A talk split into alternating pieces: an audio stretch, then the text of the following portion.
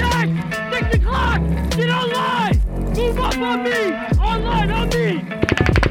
01, this is 05. We have effective fire on our position.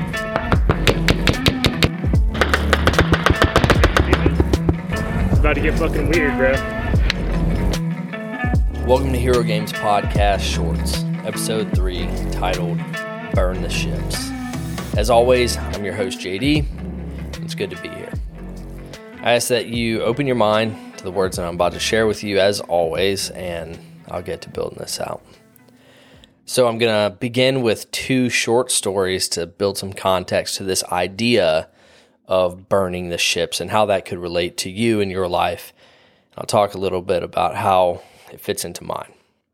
Now, there are varying accounts of both of these stories that I'm about to share with you, but the main points stand. So focus on that. In 1519, Spanish conquistador Hernan Cortes landed on the Yucatan Peninsula with 11 ships and 600 men under his command. And before embarking inland, he rallied his men and he delivered a seemingly absurd order: burn the ships. Now, there's no written account that I could find of what proceeded after Cortes gave that order to burn the ships, but I've kind of built it out in my own mind, and so bear with me for a second. I think that there were predominantly two factors occurring. There was the physical factor, and then there was the psychological factor of that order. As someone who is in charge of some dudes doing some things, I know that I have to manage reactions to the things that I do. So you go off and you drop something on the guys like, hey, yeah, see those ships over there? Go burn those. Probably going to get some pushback. In fact, you might get some mutiny, right? So out of those 600 men, I wonder how many thought to themselves, hell no, no. We're not doing it. We're not burning the ships. It makes no sense. We don't have to burn the ships. This guy's crazy. I've been saying that. We're not doing it. Who knows, right? So on the physical side, these are massive vessels, large enough to carry 600 men from Cuba to what is now modern-day Mexico.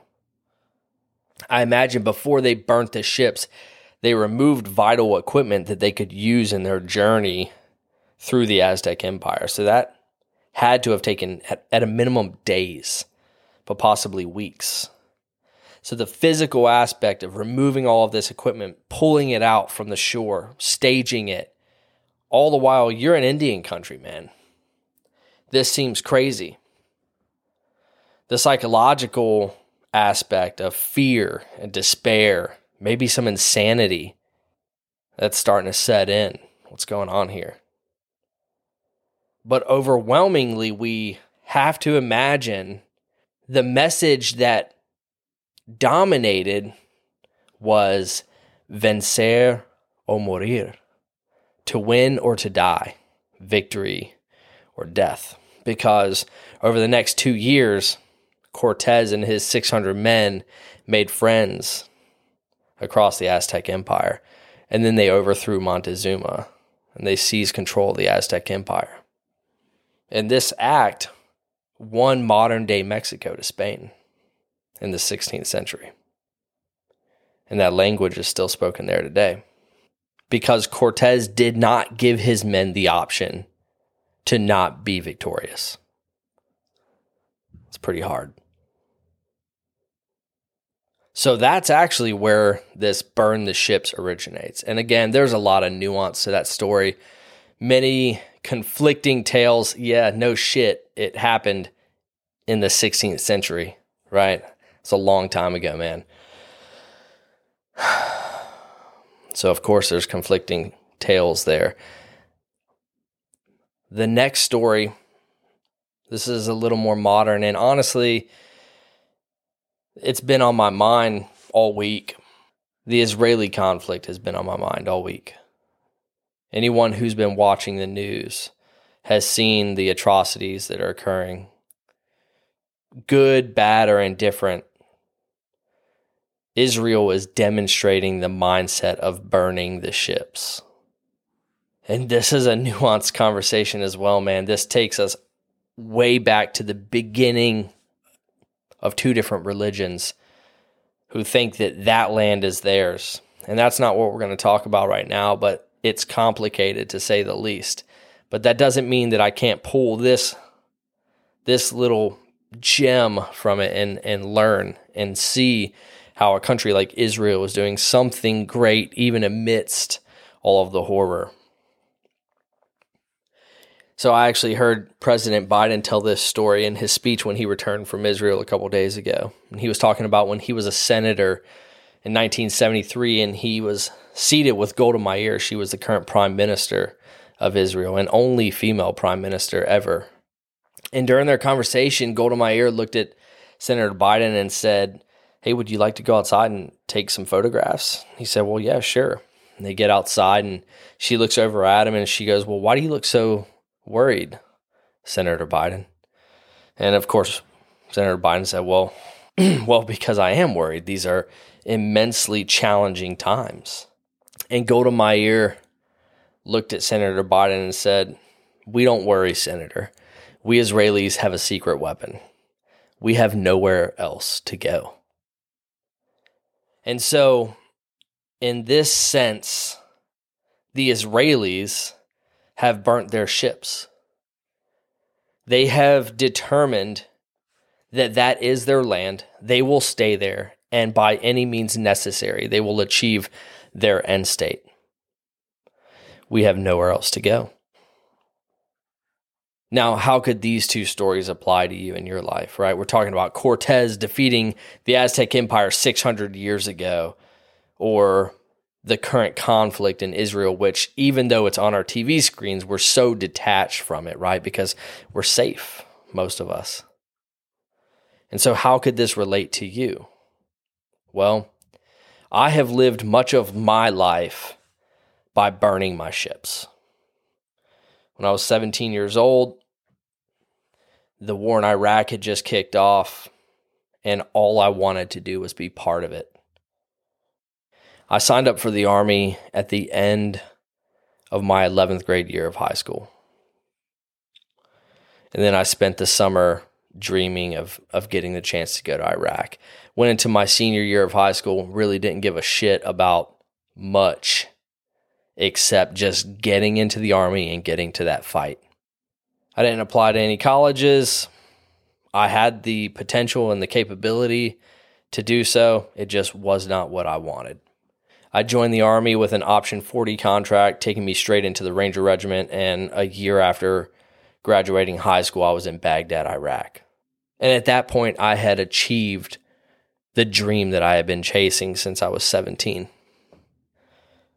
As far as I'm concerned, when the war started and I was eligible to join, my ships were burnt. There was no option.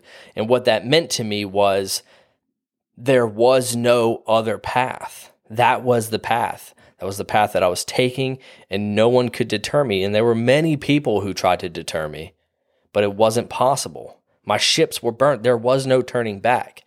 I had given myself an ultimatum. And oftentimes when we fail, it's because we don't have an ultimatum.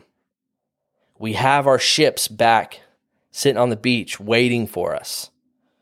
But when your ships are burnt, there's no turning back.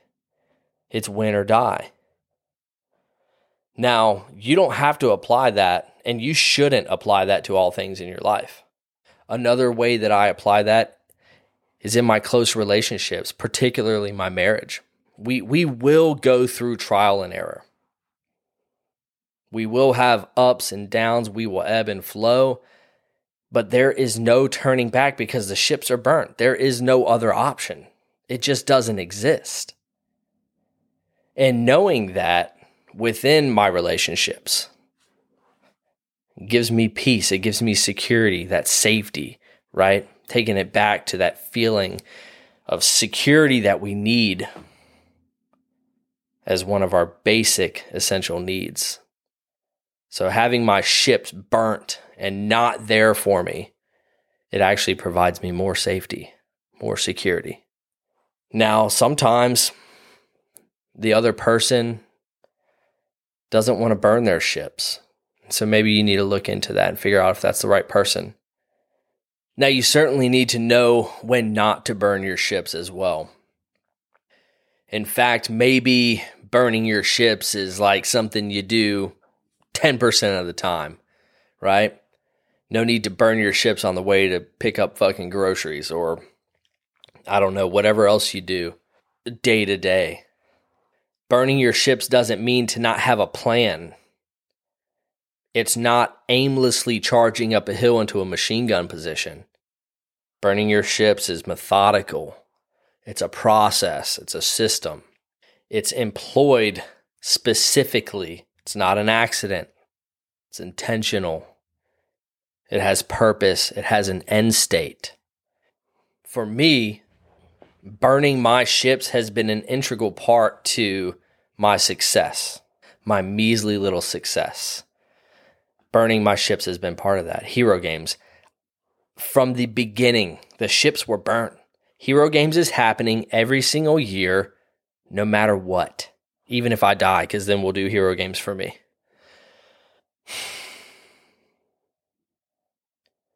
So my message for you guys today is pick a cause worth dying for, whatever that is. It could be a person. It could be service. Pick that cause. Identify it. Make sure it's nested within your greater purpose. Know your end state. And then burn those fucking ships, dude.